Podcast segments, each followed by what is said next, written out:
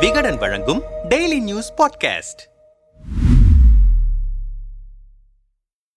தூத்துக்குடியில் செயல்பட்டு வந்த ஸ்டெர்லைட் ஆலையை மூடக்கோரி கடந்த இரண்டாயிரத்தி பதினெட்டாம் ஆண்டு மே மாதம் இருபத்தி இரண்டாம் தேதி நடந்த போராட்டத்தில் காவல்துறை துப்பாக்கி சூடு நடத்தியது. இந்த சம்பவத்தில் ஸ்னோலின் என்ற மாணவி உட்பட பதிமூன்று பேர் உயிரிழந்தனர். நூற்றுக்கும் மேற்பட்டோர் காயமடைந்தனர். பல்வேறு சர்ச்சைகளை கிளப்பிய இந்த துப்பாக்கி சூடு சம்பவம் தொடர்பாக விசாரணை நடத்த உயர்நீதிமன்ற நீதிபதி அருணா ஜெகதீசன் தலைமையில் இரண்டாயிரத்தி பதினெட்டாம் ஆண்டு மே இருபத்தி மூன்றாம் தேதி ஆணையம் அமைத்து உத்தரவிடப்பட்டது. நான்கு ஆண்டுகளாக நடிகர் ரஜினி உட்பட உட்பட பல்வேறு தரப்பினரிடம் விசாரணை நடத்திய நீதிபதி அருணா ஜெகதீசன் குழு மூவாயிரம் பக்கங்கள் கொண்ட தனது அறிக்கையை இரண்டாயிரத்தி இருபத்தி இரண்டாம் ஆண்டு மே மாதம் பதினெட்டாம் தேதி தமிழ்நாடு முதல்வர் மு க ஸ்டாலினிடம் சமர்ப்பித்தது. அப்போது அதில் சொல்லப்பட்ட பல்வேறு தகவல்கள் கசிந்த நிலையில் நடைபெற்ற சட்டசபை கூட்டத்தின் இரண்டாம் நாள் நிகழ்வில் அருணா ஜெகதீசன் அறிக்கை தாக்கல் செய்யப்பட்டது. இந்த அறிக்கையில் தூத்துக்குடி துப்பாக்கி சூடு தொடர்பாகவும் எடுக்க வேண்டிய நடவடிக்கைகள் தொடர்பாகவும் பரிந்துரைகள் இடம்பெற்றுள்ளன. பொதுமக்கள் மீது பதிவு செய்யப்பட்ட முப்பத்தி எட்டு வழக்குகளை திரும்ப பெறவும் போராட்டத்தின் போது காவல்துறையால் கைது செய்யப்பட்டு மன உளைச்சலுக்கு ஆளான தொண்ணூத்தி மூன்று நபர்களுக்கு தலா ஒரு லட்சம் ரூபாய் உதவித்தொகை வழங்கவும் அறிவுறுத்தப்பட்டிருந்தது. இந்த பரிந்துரைகளில் சில ஏற்கனவே நிறைவேற்றப்பட்டுள்ள நிலையில் தூத்துக்குடி மாவட்டத்தின் ஒட்டுமொத்த நிர்வாக குளறுபடிகள் நீதிபதி அருணா ஜெகதீசன் அறிக்கையில் வெளியிடப்பட்டுள்ளது. பல்வேறு கோணங்களில் நடத்தப்பட்ட விசாரணையின் அடிப்படையில் தூத்துக்குடி துப்பாக்கி சூடு சம்பவத்தில் காவல்துறை வரம்பை மீறியுள்ளது. தூத்துக்குடி துப்பாக்கி சூடு சம்பவத்தில் காவல்துறை அத்துமீறி செயல்பட்டுள்ளது உள்ளிட்ட கருத்துக்கள் இடம்பெற்றுள்ளன. அதேபோல அப்போதைய தூத்துக்குடி மாவட்ட ஆட்சியர் மற்றும் மூன்று வருவாய்த்துறை அலுவலர்கள் மீது துறை சார்ந்த நடவடிக்கை எடுக்க பரிந்துரை செய்யப்பட்டுள்ளது. அதோடு துப்பாக்கி சூடு சம்பவத்தை டிவியில் பார்த்துதான் தெரிந்து கொண்டேன் என அப்போதைய முதல்வர் எடப்பாடி பழனிசாமி கூறியிருந்த நிலையில் அப்போதைய உளவுத்துறை தலைவர் கே. என். சத்யமூர்த்தி இபிஎஸ்ஐ நேரில் சந்தித்து மீன்பிடி தடைக்காலம் இருப்பதால் மீனவர்கள் போராட்டத்தில் கலந்து கொள்வதை தடுக்கும் பொருட்டு ஒரு பேச்சுவார்த்தை நடத்த வேண்டியதன் அவசியத்தையும் கூறியுள்ளார். போராட்டக்காரர்கள் மாவட்ட ஆட்சியர் அலுவலக முற்றுகை திட்டத்தின் போது வன்முறையில் ஈடுபட வாய்ப்பு இருப்பதாக எச்சரிக்கை தகவல்களை மாவட்ட காவல் கண்காணிப்பாளருக்கு மாநில உளவுத்துறை அனுப்பியுள்ளது. இது திருநெல்வேலி சரக காவல்துறை துணைத் தலைவர் கபில்குமார் சராட்கர் காவல்துறை தென்மண்டல தலைவர் சைலேஷ்குமார் யாதவ் ஆகியோரின் கவனத்திற்கு உடனடியாக கொண்டு செல்லப்பட்டது. நிலைமை இவ்வாறு இருக்க சம்பவம் நடந்த இடத்தில் முதலமைச்சராக இருந்த எடப்பாடி பழனிசாமி மீது நீதிபதி அருணா ஜெகதீசன் அறிக்கைக்கு பின் நடவடிக்கை இருக்குமா என்கிற கேள்வியோடு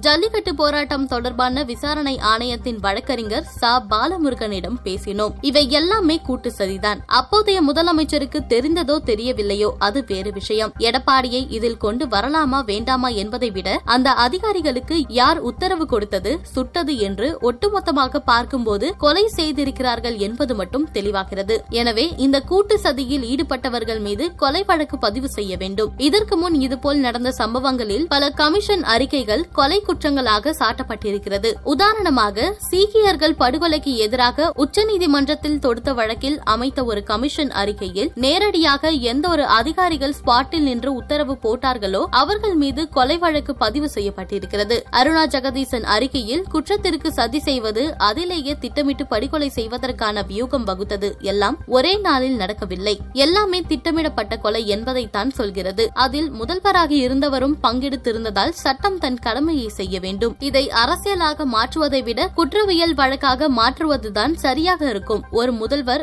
சுடு என்று சொன்னாலும் ஒரு அதிகாரி சட்டவிரோதமான உத்தரவை நடைமுறைப்படுத்தக்கூடாது என்கிறவர் தூத்துக்குடி துப்பாக்கி சூடு சம்பந்தமாக விசாரித்து வரும் சிபிஐ மீது சில விமர்சனங்களை முன்வைக்கிறார். இந்த வழக்கில் கை அடிப்பட்டவர்கள் கால் அடிப்பட்டவர்கள் குண்டு பாய்ந்தவர்கள் என பாதிக்கப்பட்ட எல்லோரையும் குற்றவாளியாக சிபிஐ போட்டிருக்கிறார்கள். யாரெல்லாம் சுட்டார்களோ சதி செய்தார்களோ அவர்களை எல்லாம் சாட்சிகளாக போடப்பட்டிருக்கிறார்கள். வேண்டுமென்றே இந்த வழக்கை ஒன்றிய அரசின் ஒரு பிடி இருக்க வேண்டும் என்பதற்காக திட்டமிட்டு சிபிஐக்கு மாற்றப்பட்டிருக்கிறது. இதில் சிபிஐ ஒன்றும் பண்ண போவதில்லை என்பதுதான் யதார்த்தம். எந்த ஆட்சி வந்தாலும் காவலர்கள் தவறு செய்தால் விட்டுவிடலாம் என்கிற மென்மை போக்குதான் கடைபிடிக்கிறார்கள். இதுபோன்ற சம்பவங்களில் அரசியல் கட்சி ஆட்சியாளர்களின் பொறுப்பு என்ன இருக்கிறது என்கிற கேள்வியை தான் மக்கள் எதிர்பார்க்கிறார்கள். இந்த கமிஷன் அறிக்கை வெளியே வந்ததற்கு பத்திரிகையாளர் இளங்கோ ராஜகோபாலுக்கு தான் நன்றி சொல்ல வேண்டும். அவர் வெளியிடாமல் இருந்தால் இது வராமல் கூட போயிருக்க வாய்ப்பிருக்கிறது. ஜல்லிக்கட்டு ஆணையம் சொல்லிக் கொண்டே இருக்கிறோம். இன்று வரை அந்த அறிக்கை மேசைக்கு வரவில்லை என்கிறார்.